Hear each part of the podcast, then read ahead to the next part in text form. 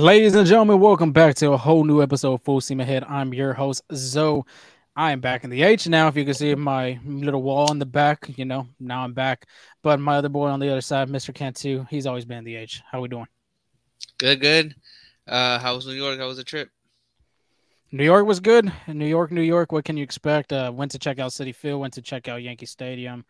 Um, baseball wise, out of the question. I mean, Times Square, Rockefeller Center, uh, pretty views out there, especially for the Fourth of July. It was really nice uh, just to get away. Different weather, I'll say that too. I mean, the humidity down here with the 90 degree heat, you know, I'm used to it, but up there, I mean, man, it felt great and it felt good. 70s, 80s, um, just beautiful weather. Only had one rainy day, so great trip to New York, but hey, we're back in business. We're back in the age. And of course, we're going to be talking about Astros baseball. And the Stros had a little mini sweep of episode 108. Mini sweep, we're going to title it because it was just two games against the Colorado Rockies. Astros took care of business that they should have done, and they did. And they did that just that uh, with the pictures of JP France and Brandon Bielak. I mean, it was a phenomenal piece of pitching performances from them and then the offense as well. But Angel, I'm already getting ahead of myself. Give me that one word and describe the series. Oh, it was a well needed series. The Astros climbed the Rocky Mountains, like you said. It was a mini sweep, but it's always good when um, you come back from a tough series against Arlington and then you get a little. We got hit a breeze, right? Like the Rockies haven't been so good, and it's good just to um, get a few wins out the way. It's like beating up that little brother of yours, you know, like beating them in a basketball, you know, competition because you know you're gonna dunk over them every single time. Mm-hmm. It's basically like that. So it was a well well needed win. The um the Rangers did lose to Boston, so now the Astros are two games back. So that's always good. Yeah, it is. Uh, two games back, and then the All Star break's coming up soon. Astros have four more games before they head out to Seattle. And just to let you know, I'll be at Seattle for the All Star game representing FSA and the Astros, of course. Uh, maybe I'll see some of y'all out there. Maybe I'll bring some prizes, uh, interview some of y'all fans, get y'all perspective of who's going to win the home run derby, who's going to be the All Star game MVP, and your thoughts on the second half of this Astros season coming up soon.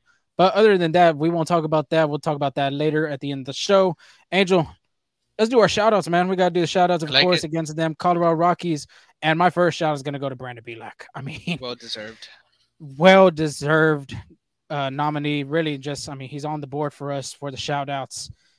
The Astros bullpen has been depleted. There's no question about that. I mean, the Astros organization needed somebody to step up, and that man was Brandon, and it be like that sometimes. Seven innings pitched, two hits, zero earned runs, four walks, four strikeouts. He threw 96 pitches, and 57 of them were strikes. Best start ever in his major league career. I'm going to say that with full confidence because he has had some good starts. He's had some shaky starts, but this one right here, when the Astros really needed the most, especially that bullpen who's been pitching every single day since that St. Louis series, well deserved guy right here to grab that uh, shout out. And then the next one I got to go to was from one kind of guy being the minor leagues. This one's a rookie. This one's a Houstonian, by the way. Uh, whose house go Cougs? Corey four eight with a double and RBI, a stolen base, and a walk.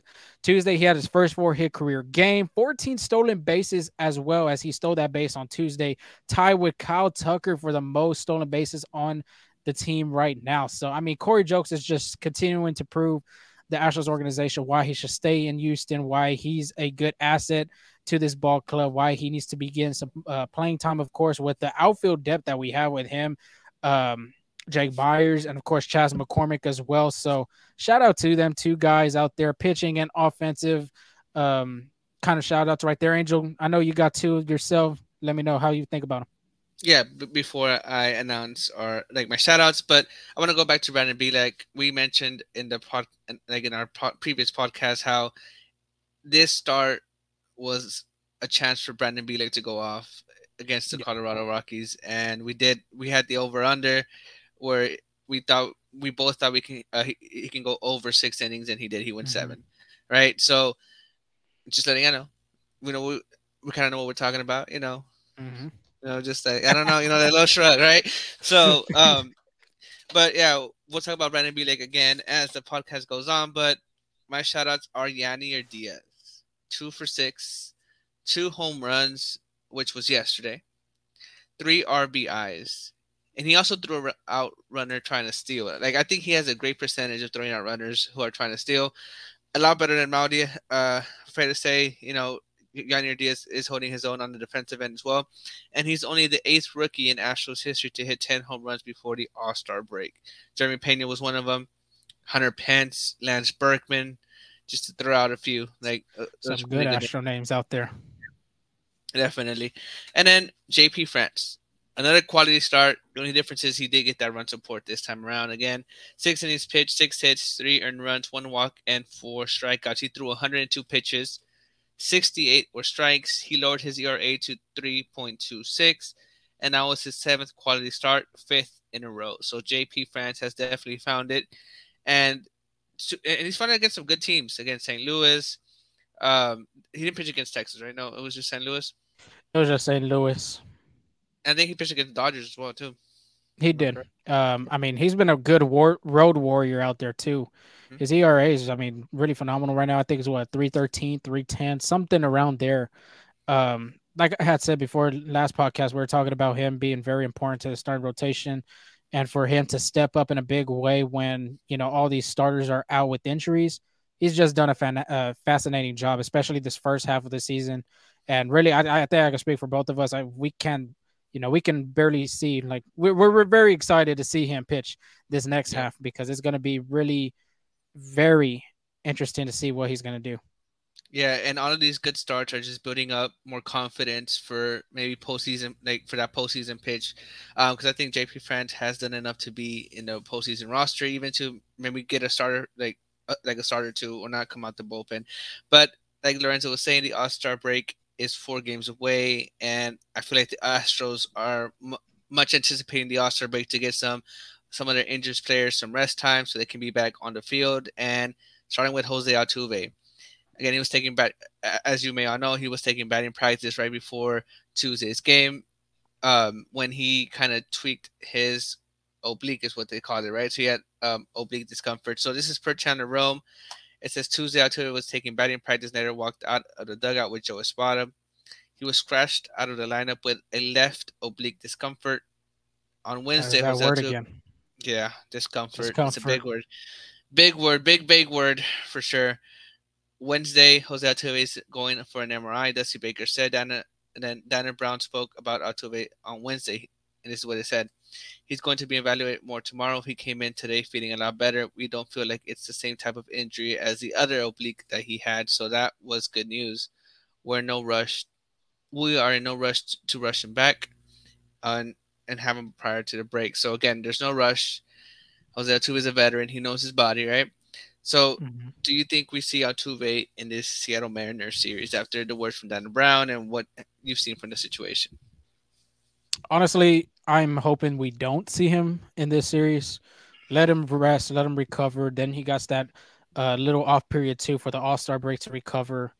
Let that oblique recover. I mean, like you were saying, he had an injury. What Dana Brown had said, he had an injury prior. I mean, way earlier in the season, like that in June. I don't know if it was that same oblique being in the, the left side. Okay, it was the opposite. Okay, well, still, I mean, them them injuries, like you say, come you don't know how to kind of monitor it or anything like that. So just let him rest, let him recover because that's at the same time too. It's going to be very important for all the Astros players to be healthy for the second half of the season if they're going to want to win that AL West division title. Yeah, I agree with you 100%. I don't think we see him um, against the Mariners. Jose Altuve needs to rest because it is a long season, and honestly, there's no rush to bring him back. When you got mm-hmm. the likes of Mauricio Dubon, who can hold yeah. his own, who has hold his own when Altuve was on the yeah. beginning um, of the season. You got Jeremy Pena back um, yesterday as well. So there's no need to rush him back. I think the Astros take their time with him. Again, there's no pressure for Houston to rush him back just because Dubon has been such an amazing piece to the Astros, a solid infielder. He's get like he's bringing out Marwin Gonzalez vibes. Like you know, you can plug him in anytime, anywhere, and you know you're gonna get something good out of him. And he came in clutch yesterday too, as well. He had an um, RBI single to extend the lead and give the Astros a little breathing room. But moving on to Yordan Alvarez, that's a big bat that's missing from the lineup, you yes. know, and I think we're talking. I don't know if it was on air or off air, but we're talking about how Yordan Alvarez, if he doesn't get hurt, he's an, he's an MVP candidate for sure. Like he was yeah. on pace to um, battle with Shohei Ohtani for that MVP, uh, for the AL MVP. But this is what they had to say for Alvarez. He stood in the batter's box, just tracking pitches during Jose Urquidy's live batting practice session at Minute Maid Park. There will be a discussion about a possible rehab assignment when he gets back from the All Star break in Seattle. So I think I, I think I did read he is going to Seattle, but he's he's, he's not going to play. He's not going to just yeah he's mm-hmm. going to be enjoying the festivities over there. But what really uh, it, it, what was really interesting to me is that he's tracking pitches. So like that live repeat because if you remember during spring training, the Dodgers did that with uh, Vargas over there where he couldn't swing the bat, but they threw him in the batter's box either way just to track pitches, mm-hmm. get a feel for the opponent's fastballs, see the movement on the breaking pitches, you know, just to get a feel for what's to come. So that's really good. Um, and that kind of gives Alvarez a chance to not miss a beat when he comes back. As you saw during spring training, he he stormed into the league even though he was out for the majority of spring training. So that's a mm-hmm. good thing. That's a good sign for him. And then Michael Brantley. Again, we just talked about him two days ago or three days ago. It says Brantley has been shut down from baseball activities per Dusty Baker. This is what he said. They shut him down for a while to calm that shoulder down. They're going to give him three or four days where they don't want him to do anything other than maybe run or keep his legs sharp. We had to shut him down. Now, this is Dana Brown on Sports Talk 790 on Wednesday. It's not like before with Michael Brantley and his shoulder. Not the same extent of discomfort should only be a three day shutout, still expecting him to play in August and September. So now Dana Brown has given us this timeline timetable. Uh, timetable. There you go of when to expect Michael Brantley back. So AV said August and September, so that's giving me late August vibes or early September, even mm-hmm. mid September, right? So yeah, it's still up in air, but I think this can be like a little blessing in disguise for the Astros because if you can get Michael Brantley back 100% in September, he's going to be fresh, his legs are going to be ready. That's a that's a good bet to have in postseason. So, mm-hmm. um, again, just taking the time with him. Do you have anything to say on to that? Okay, I was gonna have a question for you. Um, you know, since they gave us the timetable right there, they said play him in August and September. Are we seeing the Astros going full at the trade deadline, full bat? You know, of course, I think the Astros starting priority is going to be be a starting pitcher, but after that, do you think they're going to go after a bat still? even though Dana Brown just said a timetable of August and September for the Astros to go get somebody at the deadline. Yeah, I believe so because nothing's a guarantee. So mm-hmm. yeah, you can have Michael Brantley back in August and September, but what if you don't pick somebody like like you gamble, say, oh yeah, Brantley to be good and healthy, but and what if yeah. he's not? Like what if he re-injures that shoulder? So I still mm-hmm. think they do get a left-handed hitter in the trade deadline because you can never have too much offense productions. You saw um, how Dusty Baker's been mixing in the outfield with Jake Meyers, Julks, and Chas McCormick, and you know, shifting things around. So you can never have too many offense production. Just look at the Braves. I feel like everybody's producing over there. Even the bench yeah. guys come up and produce like nothing. So I think they still get somebody. It's just it'll, it'll be a great addition to have. What do you think? Yeah, I think it, they're gonna have to do that still, regardless of Michael Brantley's future. Um, I, I could honestly see Michael Brantley in that Carlos Beltran role from 2017 that he didn't even play that much. There were some games he did play, but he was kind of that mentor on the bench and that that vocal point at the clubhouse because everybody's going to need that. And Michael Brantley did that last year, if you remember the World Series against the Phillies when they got blown out against uh, Bryce Harper and them. I think it was what game three or game four. It was game, game three. Mm-hmm. They had that conversation, and Brantley was one of the guys being very vocal about, you know, if we've done this, there's no, you know, turning back. There's no going back about to, uh, 2021. Yeah, I think you need a veteran guy like that in the clubhouse, even if he's not, or you know, if he's playing or if he's not playing. So, like yeah. you said, it could be a blessing in disguise too that he could return to the lineup. But I really highly doubt we're going to see a lot of him play due to this injury that he's still, you know, dealing with. Yeah, because you're right. Because they might take it easy, you know, maybe play him two days in a row, give him two days off, you know. So again, the future's that it's great that we got some clarity, but the future's still kind of uncertain for sure. Um, then we got Jose Urquidy. Urquidy through life batting practice to Jeremy Pena and Yordan Alvarez on Tuesday, just how we were saying about uh, Yordan earlier, that he was, you know, in the box for live batting, live batting practice from Urquidy. So that's a good sign for sure. And then mm-hmm. we do got a roster move that's has not been official yet, but per Chandler Rome, the expectation is that R- Ronel Blanco is caught up to the Astros squad. Now, this is a tricky part for this one because the only way Ronel Blanco is able to come in is if a pitcher is put in the IL because he got mm-hmm. he got demoted to the minor league, so he hasn't met the 15 days where he can get recalled back again. So it's just we don't know yet, right? Again, they said it's the expectation. We don't know if it's going to happen or not. It's just what you know the yeah. Astros beat uh, beat writers think will happen. So, and then if that happens, well, tell us what tell us what we might see though. All right, so let's get that preview going. Like Angel said, we might see a player pitching that day. Uh, Dusty had set up his rotation for this series, and it was Framber Valdez being on Thursday. But of course, if I gotta tell you who we're playing against, they're playing against the Seattle Mariners. Of course, they know about the Seattle Mariners uh, from that ALDS. The Astros went over there to T-Mobile Park to play them earlier in the year, I think in May. Uh, JP France's debut game as well over there in the Emerald City. So the Mariners are 42 and 42, barely a 500 team, fourth in the AL West, five and five in their last 10 games. Right now, they're riding a four-game winning streak, though.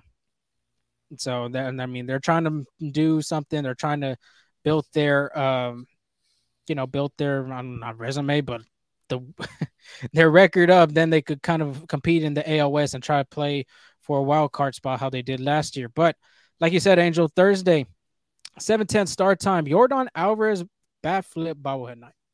That's who. Um, he's not going to be able to see that. Well, he'll see it, but he won't be able to play on his bobblehead night. Um, but Angel, like he said, there could be Ronel Blanco starting for the Astros. We're not very sure, but we do know who they'll be playing on the other side of things, and that's George Kirby, seven and seven with a 321 ERA. And if it is Blanco, his last start against the Rangers, five innings, four hits, three earned runs, four walks, two strikeouts. Um, like Angel said, there could be a strong possibility he could do and start for Thursday's game, but at the same time, too, they would have to put a pitcher on the IL. So possible it could be a Christian Javier because Javier is shut down for the first half of the season due to those crazy starts that he's been having.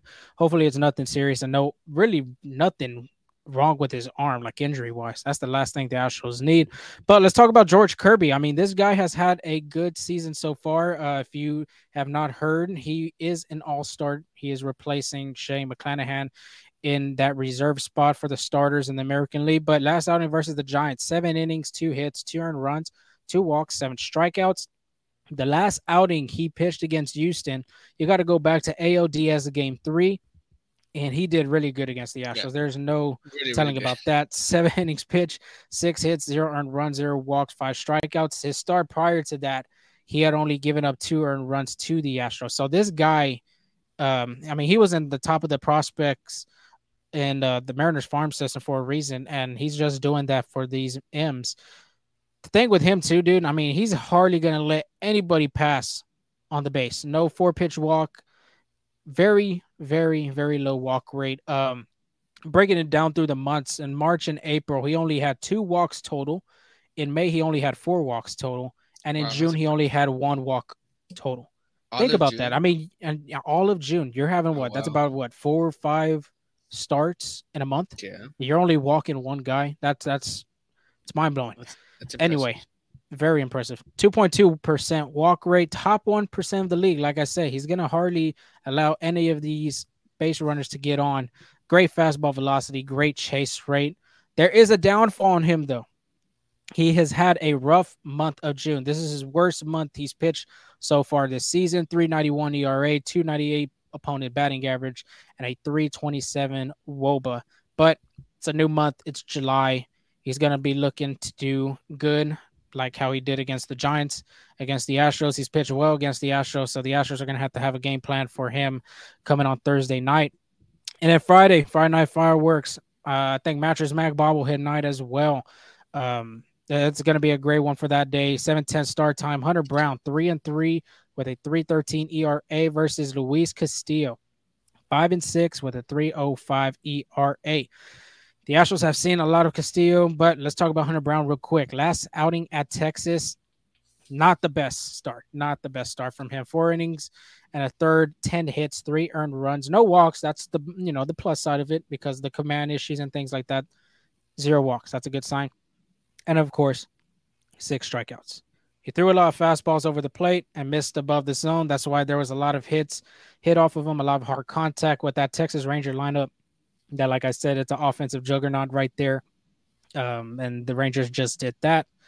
But there's an opportunity for a bounce back. This is going to be a good team. I mean, they have good players, you know, Daniel Suarez, Teoscar Hernandez, uh, Julio Rodriguez. I mean, they're all good players on that team. Even though they're not playing at that potential that they thought they would have, still going to be a good offensive lineup to go against. And the Astros, on the other hand, are going to have to deal with Luis Castillo. He is also an all star. Two all star starting pitchers that the Astros will be seeing this four game series. His last outing versus the Giants was not good. Six innings pitched, seven hits, six runs, four of them being earned, two walks, and six strikeouts. His last outing versus Houston, he did pitch against them in May of this year. Seven innings, five hits, four earned runs, one walk, five strikeouts. One of them home runs. Can you guess who it was? Ooh, against the Giants? No, against the Astros. Uh, Yordan Alvarez. Jordan Alvarez. So Jordan Alvarez is not going to be able to see Luis Castillo on the M's as he continues to progressively get better. Luis Castillo, though, he, he's been having a little struggle on the road lately. 424 ERA, allowed eight home runs, 315 on base percentage, and a 500 slugging percentage. Yikes. Those eight home runs, okay, left handed hitters equals the long ball. Them left-handed hitters love the long ball. Astros only have one left-handed hitter. Um, Two. If they don't, well, they have. Madris. That's what I was gonna say right now. If they don't have Bligh Madris in the lineup, they only have Kyle Tucker. But out of those eight home runs on the road, six of them were given to left-handed hitters. So there's a possibility we could see a King Tuck bomb in the King's court, or even an opposite bomb to the Crawford Boxes. You never know. So, I mean, Luis could just the Astros are going to have to continue on giving Luis Castillo a little struggle on the road. But in order to do that, they're going to have to do something about his fastball because his four seam fastball has been great for him this season. 2022, he had a 32.9% usage of this pitch. This year in 2023, skyrocketed real quick to 44.8 percentage that has been used in his arsenal. That's his top pitch. Uh, 59 strikeouts, the most by any pitch he has in his arsenal as well. Opponents hitting against the fastball.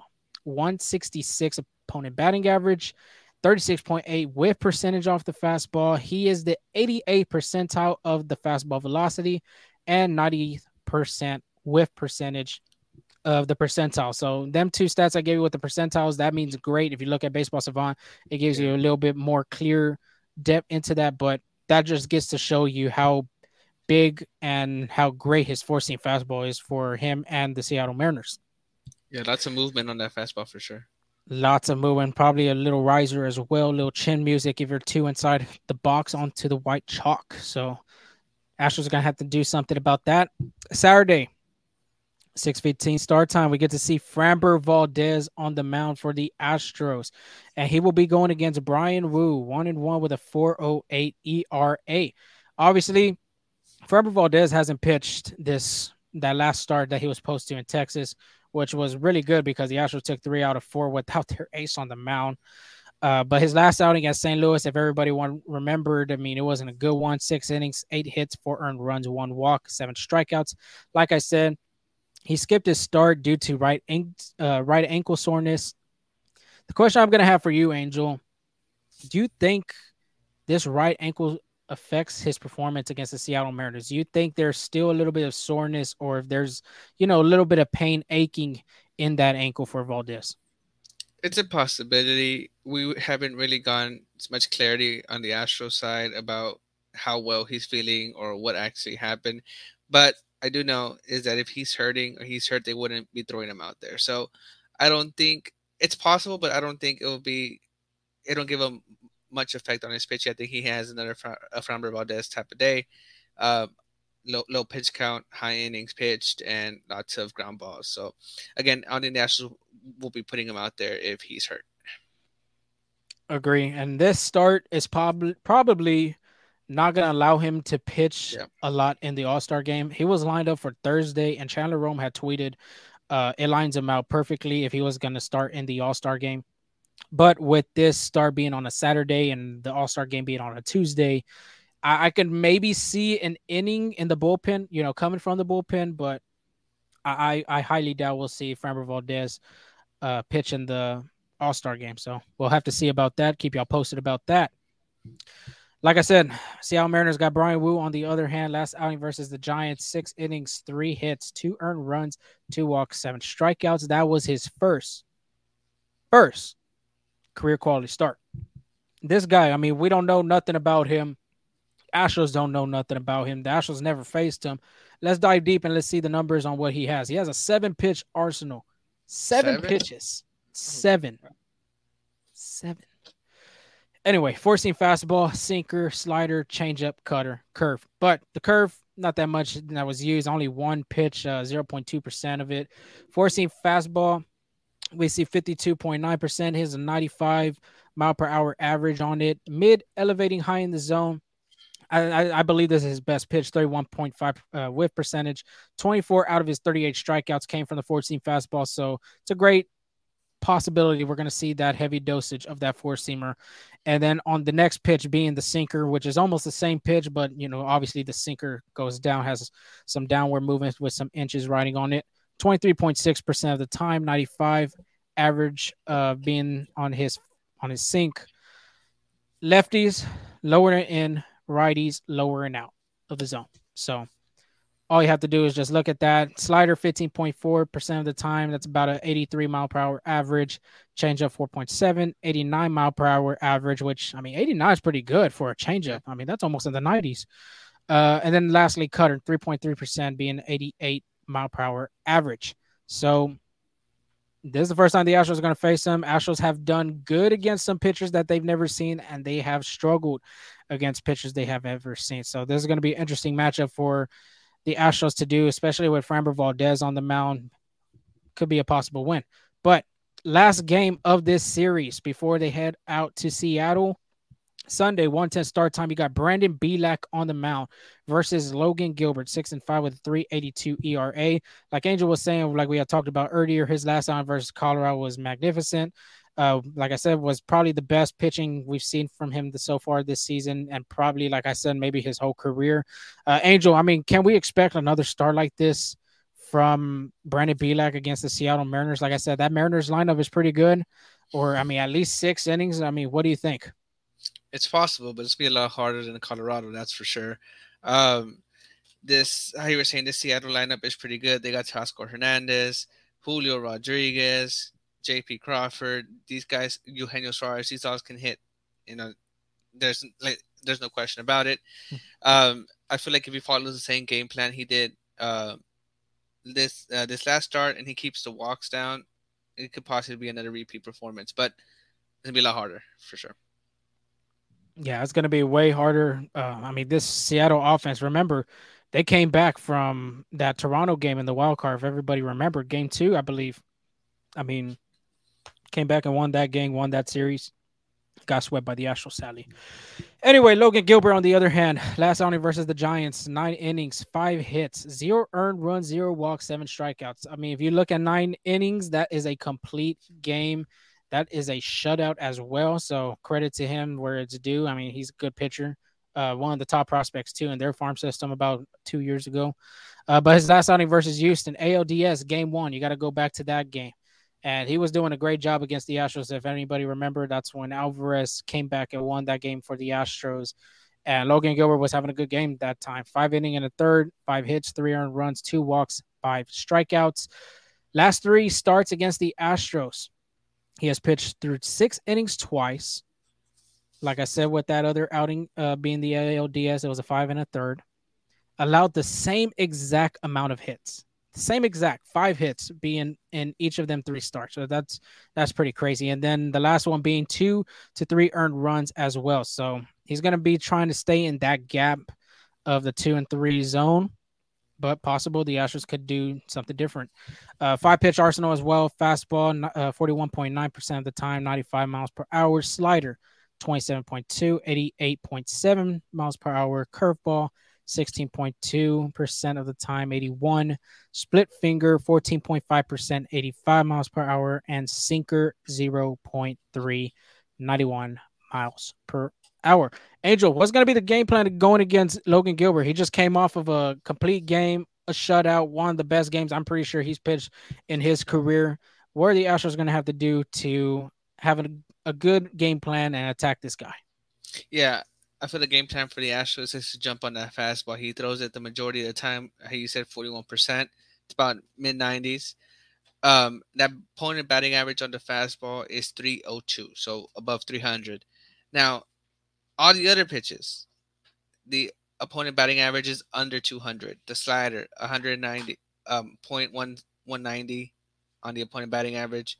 His curveball, 0.196 uh, uh, of the batting averages, and then split finger, 1.2 like 128 batting average. So he his off speed pitches are really really really good. So I would say jump on that fastball and try to get ahead of the count so you can be, be in more fastball counts. Yeah, definitely. Um, just now talking about the overall series. Uh, this is going to be a good series, I think. I mean, Seattle's playing, putting all their good starters in there. You got George Kirby, Luis Castillo, uh, Logan Gilbert. Them were their, I mean, well, at least Logan Gilbert and Luis Castillo were their game one, game two starters in that ALDS, and then game three was George Kirby actually. So, I mean, they're facing their number one guys in their in their rotation. The top three guys really being in their rotation. It's going to be a good test for this Astros uh, lineup as they do really well against you know top pitchers. I mean, sometimes the top guys get them, sometimes they don't. Uh, but a, a, team like the Seattle Mariners right now, they're trying to be above water and compete for a playoff spot in that wild card and trying to catch up in that AL West division because right now the Angels are falling down, Mariners are trying to get back up. Obviously, the Astros are trying to catch up to the Texas Rangers. Great series for both teams. I think, um, you know, this is like I said, it's going to be a great series even for the Astros and for the Mariners before they head out to um, Seattle. Oh yeah, I agree. It's more like a little pl- playoff atmosphere, um, especially since they faced Seattle last year. But it is time for our MVP and hot take. So last week I had Tucker, Bielak, and Astros will outpitch the Rockies. I, I hate what Bielak for sure. Mm-hmm. Tucker Tucker was kind of quiet this series. I think like these uh, two sweet uh these two games? He's kind of quiet. Like, were you gonna say something?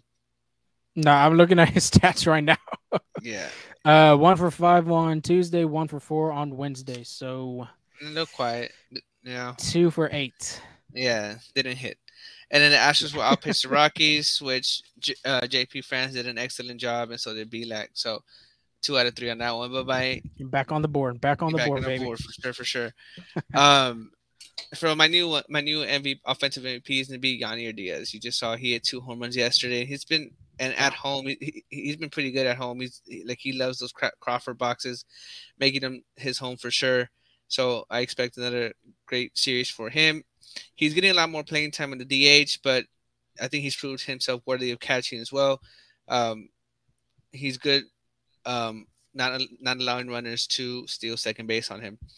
My pitching MVP is Framber Valdez. I think he has a bounce back game. He's a little a little bit more fresh too because he got that because he skipped the start, so he has more days rest in between. So hopefully that's good for him as well. And then my um, hot take is Astros take three out of four of the storming red hot Mariners.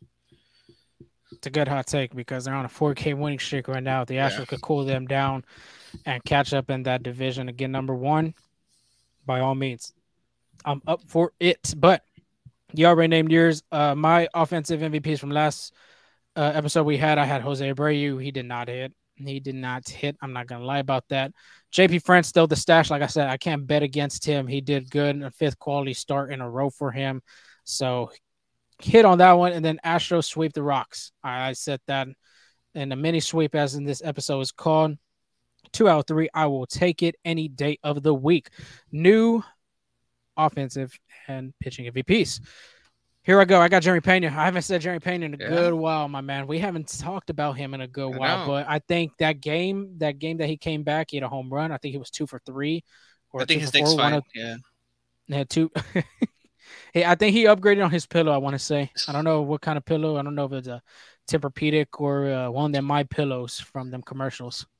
I'm sure Mattress Mac hooked them up with a Tempur-Pedic, so I'm pretty sure. But yeah. we will have to see about that.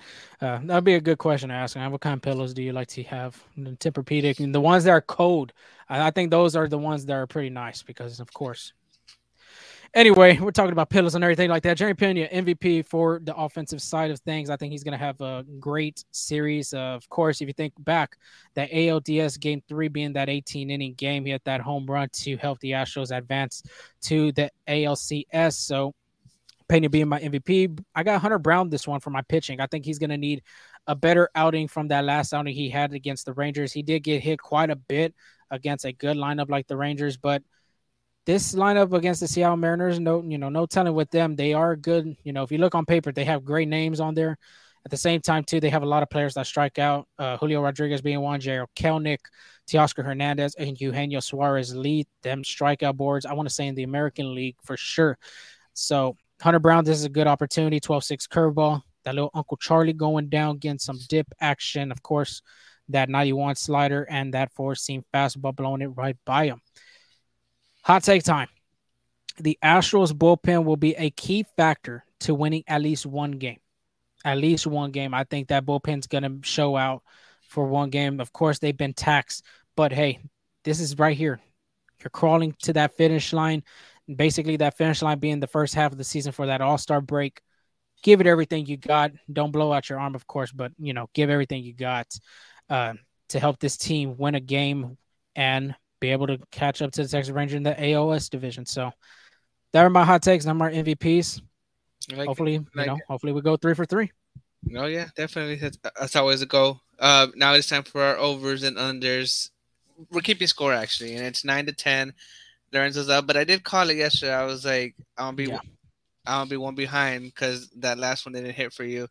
Where starting yep. pitchers have more than ten strikeouts this year, they had nine. So close, close, dude, close, close, yeah, close. And then Jose Abreu, uh, we hit on that one. He had two hits, not three. Bielak put a, a great pitching performance, and Astros scored more than nine runs. I think they scored what 10? 10. 10. There you go. Oh, barely. Barely. Now, you just mentioned this great pitching uh, pitching matchups that you know you got named where the Astros are going against Luis Castillo, George Kirby, Bryan Woo, and George Gilbert. So the first over and under is Astros will get more than 33 hits as a team. Against Colorado, they had 23 hits. Against the Texas Rangers, they had 35 hits, and against St. Louis, they had 36 hits. So, are you taking the over or the under on that one? Oh man, that difficult one, honestly, dude. Because like you were saying, they playing. A, I mean, they're playing some good pitchers. Um, Kirby, Castillo, uh, Woo's really Woo. I think is underrated on that rotation, and of course, uh, the last one being Gilbert. I mean, I'm, I'm gonna have to go under on this one. I think okay.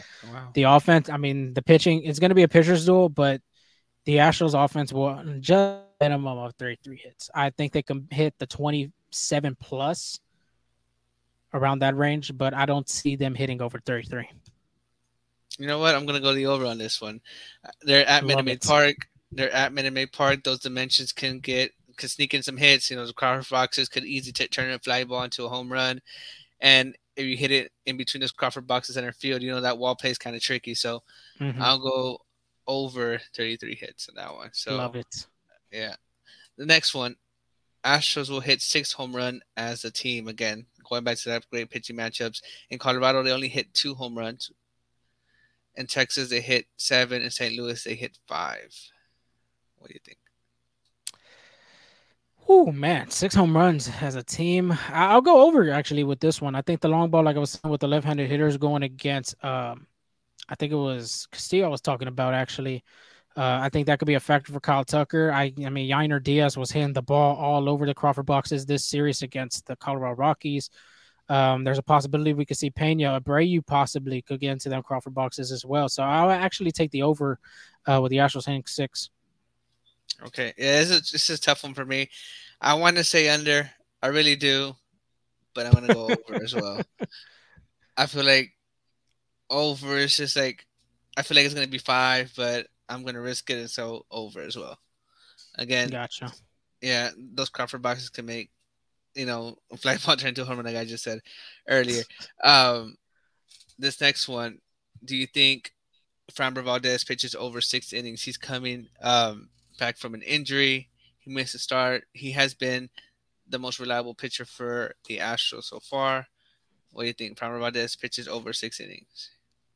I'll go over on this one. I think he does. Um, I think Framber wants to get back on that mound too, ASAP, especially before they go to the All Star break. Before La Grasa gets all his uh, little suit going with the chain and the glasses. I mean, he I already know he has an outfit ready uh, for this All Star game. It's like a red carpet show for them to go out and be you know, looking fly and everything like that. But yeah, over six innings, I, I feel confident. This is the guy you want the mound, especially if it's uh, a series like this against the Seattle Mariners. Yeah, that was an easy one for me too. Over. Like, Got it. Even if it's six and one third, he's still an over. So that was a little easy one. Now, I don't think we'll see Jose Altuve this series, so that means Dubon most likely is going to get the majority of the playing time. But you might see Grae Kessinger a sneak in the start, um, or even Vlad Madrid at DH or something. Oh, getting mini shout out to him too. He got his first career home run. Oh yeah, mini shout out. Yeah, yeah, yeah. I forgot about that. And multi hit game too. So a little mini shout out right here during our over under segment. For sure. So knowing that information, do do you think Dubon records five hits this series? So if it's five, you hit. Over, obviously you hit. So five hits or more. I'll go over on this one uh, Doobie has been hitting the ball really good since that St. Louis and even the Ranger series. Uh, I think he was a little quiet against the Colorado Rockies. And like I said, I was not in Houston to see these games, but I mean, Doobie is going to be that guy to rely on, especially with out. And he's done really good in clutch situations when it, you need you need an RBI single or double to tie the game or make it a one run game. I think that's the guy. So I, will go actually over with five hits uh, for Dubon. Yeah, he had four hits in these two games. Yeah, so I could see I, I, could see five. He, I mean that that that batting average two is looking good. I think it's what at, at least a two ninety. I would say two eighty right something. Two ninety two. Yeah, I, I, mean, I mean he did get snubbed on the All Star game, not being a write in, but hey, Doobie, continue on. I think he'll get the over on five. Yeah, I'll go over too. So, nice. so hoping to be hoping to be tied uh on this end that for next time, mm-hmm. you know. Yeah, that was the what the the Astros will get more than 33 hits as a team. Yeah. So yeah, Angels yeah. riding with the over. I'm riding on the under on that one. Hey, maybe the Astros prove me wrong, and next thing you know, me and Angel are tied. Yeah, could be. But moving on to around the league. So there's a bunch of things happening around the league, especially since the All Star break is coming up. So first, we have some Major League All Star replacements for the injured players. You know, they were reeled. Your very own Kyle Tucker replaces Mike Trout. Unfortunately, Mike Trout got hurt. Then he got hit in the hand. He had, uh, I mean, he's gonna be out for four to six weeks on that. So Kyle Tucker is an All Star. I think, which I think is well deserved. He had a really good season. Yeah, he he's really had a good month of June, dude. I mean that. Yeah. Um, I was looking at his average, and I'm like, oh my god, this guy's hitting 293. Yeah, he was hitting 260 something the other time I checked, and next thing you know, I'm like, wow, 293. Yeah. So yeah, well I agree. Well deserved. Yeah. Well deserved. I think he has what 55 RBIs. Yeah, he tied with uh I believe yeah, him and Bregman or just him Alvarez tied with Alvarez, which I mean, man, that's crazy. If we hit the Nationals had Alvarez, could be at the 70s right now. Yeah, and he has 13 home runs. So I mean, pretty good season so far. And then Julio Rodriguez, who you'll see this upcoming series replaces Yordan Alvarez. George Kirby, again, who you'll see pitch, replaces Shane McClanahan. David Belch, uh, David Bednar replaces Clayton Kershaw. Wander Franco replaces Aaron Judge. That was your, uh, you were My saying snub. that he got snubbed. Yeah, yeah. So he he found his way to the All Star break, replacing Aaron Judge. So those are your few other All Stars that will be named. Two more things okay. I want to add on real quick. Um, since we're on the All Star game topic, one, did you see David Bednar sent a thing of Pittsburgh local brewery beer to uh, the Dodger dugout? The Dodgers and the Pirates were playing this past series, and David Bednar sent a cooler of beer. I don't know their brewery out there, but um, he, he took some beer to the Dodger dugout and left a note for Clayton Kershaw for letting him be in the All Star game. I thought that was pretty funny. Um, yeah. And then my and my last one, real quick. I did say Wander Franco was snubbed. Now he's on the All Star roster. How about Fernando Tatis Jr.? I mean, he's um he's on the top list right now for DRS, which means defensive runs saved and he's played a good right field so far this season for the Padres. I mean, plus, I mean, the power numbers look good too. The RBIs look good. Uh, but yeah, I think he could have been a guy to be in that spot. Yeah, I mean, he leads the Padres in batting average 287. He has uh 16 home runs, and that's leading the Padres as well. And that's with him missing a little bit part of the season like early on too. So yeah, I mean, there's a possibility. I think he leads the Padres in slugging as well at 532. So, I mean, he's come back strong. I think that suspension kind of ruined that for him a little bit. You know, where maybe like the like whoever picks the All Star, uh, you know, we're just looking elsewhere. That could have been a big factor as well. But we do have some news from AL West team, and the Angels have fallen. They have been, they some of their wings have been cut as you as you heard, Mike Mike Trout's being replaced in the All Star break, and that's because he fractured his hamate bone in his left hand, and he'll be out to August. He's about four to six weeks. I think he had surgery on that one. Anthony Rendon fouls a ball off his legs and leaves the game Tuesday. Left the clubhouse on crutches with a bruised shin. So whenever you're leaving on crutches, that's never a good sign. And then Shohei Ohtani exits the mound with a trainer on Tuesday with a right mi- middle finger blister, and he won't pitch in the All Star game. Now, these are basically the Angels' best players, and they're injured. Like that's not that good. But speaking mm-hmm. of that, did you see what Juan Soto said about Shohei Ohtani when he was being interviewed about that upcoming series? I actually did. I was shocked that he said yeah. that, and um, I mean, it was just crazy because I mean, you're talking about one of the best players being Shohei Ohtani, and then next thing you know, you have Juan Soto coming up and saying, "Hey, this offensive lineup is going to do good because the Padres have been struggling this month." So I mean, it, it's crazy what he had said, and sure enough, I mean, they put five earned runs on uh, Shohei Ohtani, but Ohtani was dealing with the blisters, so yeah. it was crazy. So. I got I got a little dog in the background, so sorry about that to everybody. I sure it's not Juan Soto barking over there, Shohei Ohtani. That's a good one. That is a good one. But yeah, the Angels, you know, I think they're below ex- like they have fallen below expectation. I feel like this year, especially how they came out firing last year, like especially uh, like I, I feel like they thought this would be like their year to make a run for the division. So I don't know. I I think I'm a little firm believer that if they fall way off competition, they will be setting Shohei Ohtani. Because I mean, why lose him for free when you can get some top prospects for him as a rental? So so that's what I was going to ask you too. Like, I mean, do you think if you're in the Angels GM position right now, do you go and just say, you know what, let's go? He's on the trade market. Throw your offers at me, or do you try to play it as much as you can? Of course, you know Angel fans love Shohei Ohtani out there. Um, do you just give them the benefit of the doubt of you know being able to see that one last time before he chooses another team? Yeah, this is where it gets tricky because of that third wild card spot. Because I feel like you know playoffs is like football, like any given Sunday, right? Yeah. All you have to do is be in. Like just look at um, the Nationals, who were a wild card team and beat the Dodgers. They beat Atlanta and they surprised everybody, right? All you have to do is get in. It's like survive in yeah. advance, right? So if the Angels are contending for that third wild card spot, maybe the second, I don't think they sell them. But if they're falling off where they're not catching up to, you know, the, the division or that wild card spot, they trade. They trade because I mean, that just makes sense to. to. me. Yeah, that, mm-hmm. Because you like, there's a chance you might lose them. Like again, we are talking about early on, and like before the season started, that the Dodgers didn't spend any money this uh past off season.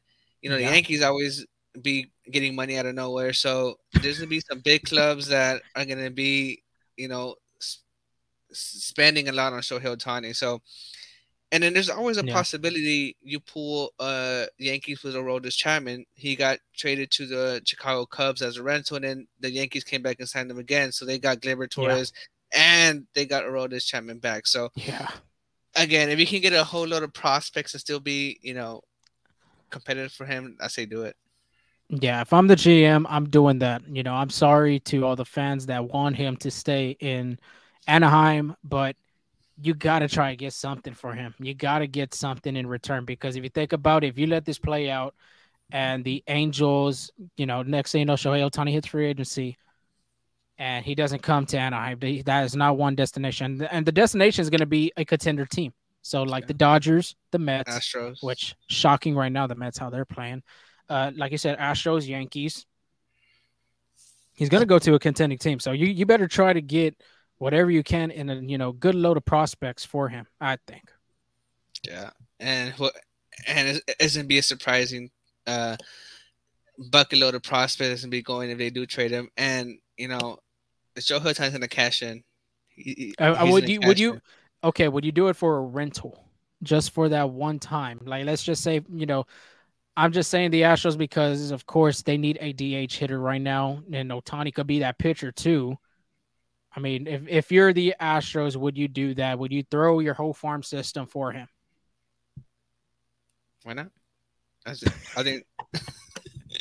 I I, mean, yeah, I, w- I agree too. I mean, it would be good, but at the same time, too, you're like, damn, we let all our prospects go. Now we got to start from scratch, and we're like the rank, the we're going to Yeah. be ranked 30th in the MLB pipeline. so.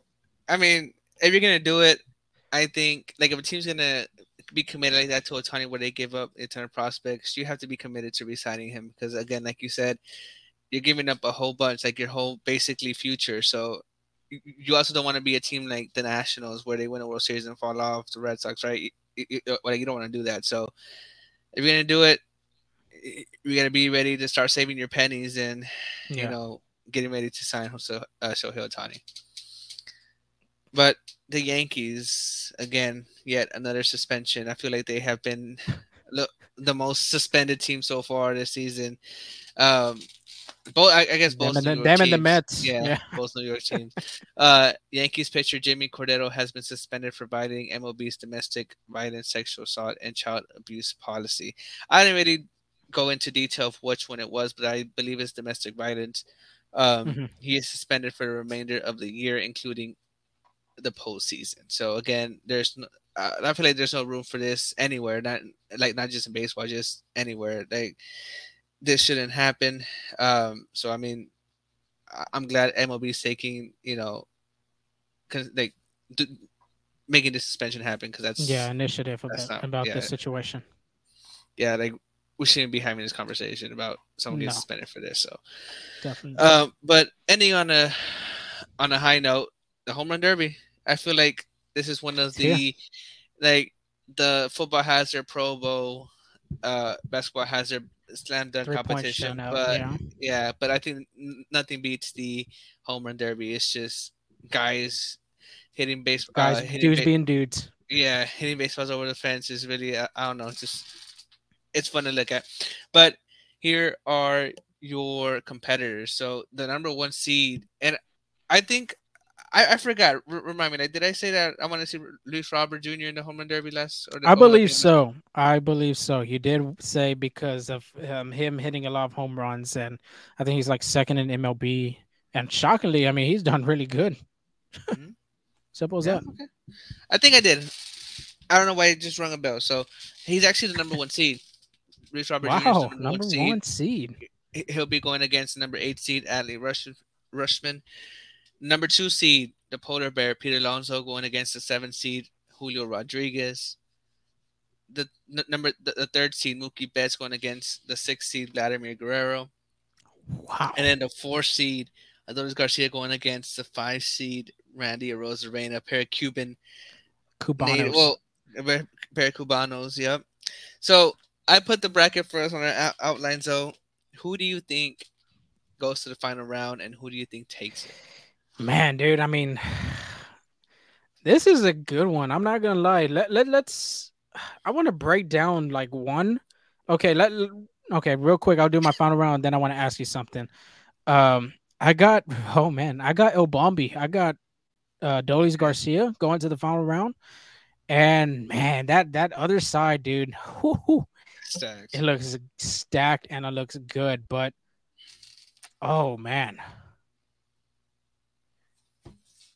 You know what? Give me give me Vladdy Jr. I think it's gonna be Pete him Alonso. upsetting Pete Alonso. If you remember the 2019, they were slugfest over there at Cleveland, him and Alonso for that final round. I mean, that was a good one, but uh give me your final round predictions, dude. I would say, you know what?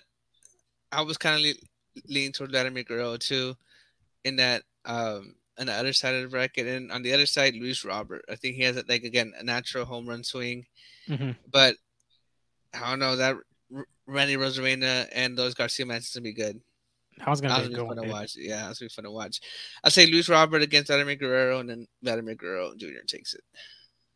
Oh, I didn't even put mine. Mm. Yeah, I think Guerrero takes it. Nah, let me, let me go on the other side. Let me go with Dolis. I know I don't want us to pick the same person. I'll go Dolis on this one. I think. Uh, I mean, I think he has a good swing, dude. He's so strong too. But the matchup I want to talk about is Alonso and Rodriguez. I feel like that one's gonna be a slugfest. Like Okay.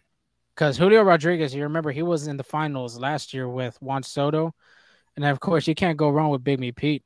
I mean, Pete Alonso's a freaking he's a two-time home run derby champion. Yeah. Yeah, yeah. But I mean, I mean, and then, go ahead, go I ahead. think I think him and Vladdy have that natural home run swing where they just like flick, it's like a flick of the wrist and it's already going down the center field wall. Like you know, it's just yeah, it'd be crazy. No, but, it's, But ho- oh, go ahead. I was about how I was gonna say real quick. How about that though? I mean, Robert Jr. being the number one seed, Alonso being the number two seed, and not just that, Vladimir Guerrero Jr. being the sixth seed. I thought that was crazy. Well, let me see. I want to see how many home runs they got. Hold up, I'm gonna look that up right now.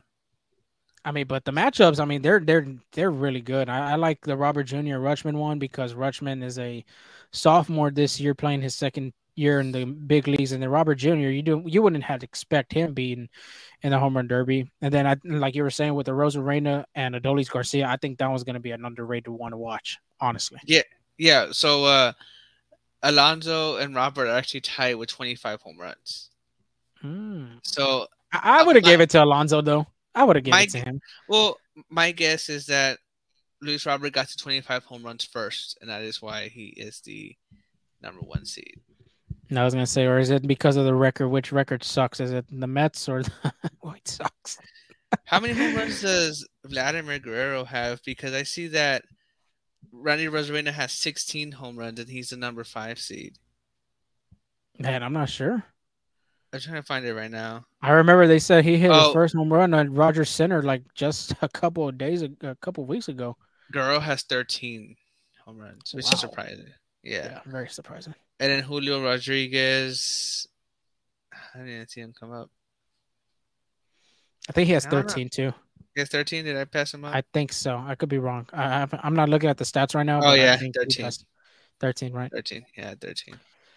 Man, it should be a fun one, dude. I'm very excited to see how that matches up and see who takes it. I'm, I'm shocked Juan Soto's not going to be in it this year. You would think they would have the guy that is going to be uh, putting his title on the line to, you know, participate in it. But Do you think if uh, Ohtani doesn't get a blister, he participates in the home run derby? I mean, he leads the league in home runs with 31. Did he do? Oh, he did it in 2021. I remember that. I was there for that one, and that one was very disappointing. he was out in the first round.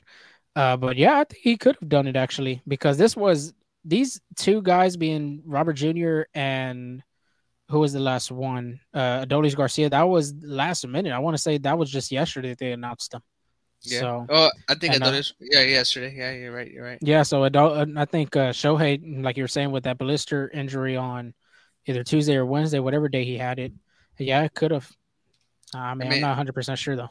And then Matt Olson would have been fun to see. He has 29 home runs so far. Yeah. Well, anyway, the All Stars are going to be out there. Them stars you're saying, Matt Olson's going to be out there. Acuna's going to be out there. I mean, all of them guys are going to be out there. And like I said, I'll be out there. Just uh, I don't know what game I'm gonna. I don't know if I'm gonna catch the home run derby or the All Star game. It's just kind of a toss up in the air. So I will be on the lookout to see how that goes. But like I said, I'll be out there. I might have some giveaways. If I approach you, you're a Nationals fan. Of course, I'm gonna have to give you a Nationals question. Like I said, I'll give you out some questions and things like that. But I think that's all for our show, Angel. I mean, this was a long one. We're talking about the preview, of course, and then we got a little ahead of ourselves being on the home run derby matchup. I think we we both enjoyed that. But continue to follow us at our podcast platform, Spotify, Google, Apple, all those podcasts, wherever you get them. Uh, continue to follow us at Full Steam Ahead on Twitter and on TikTok.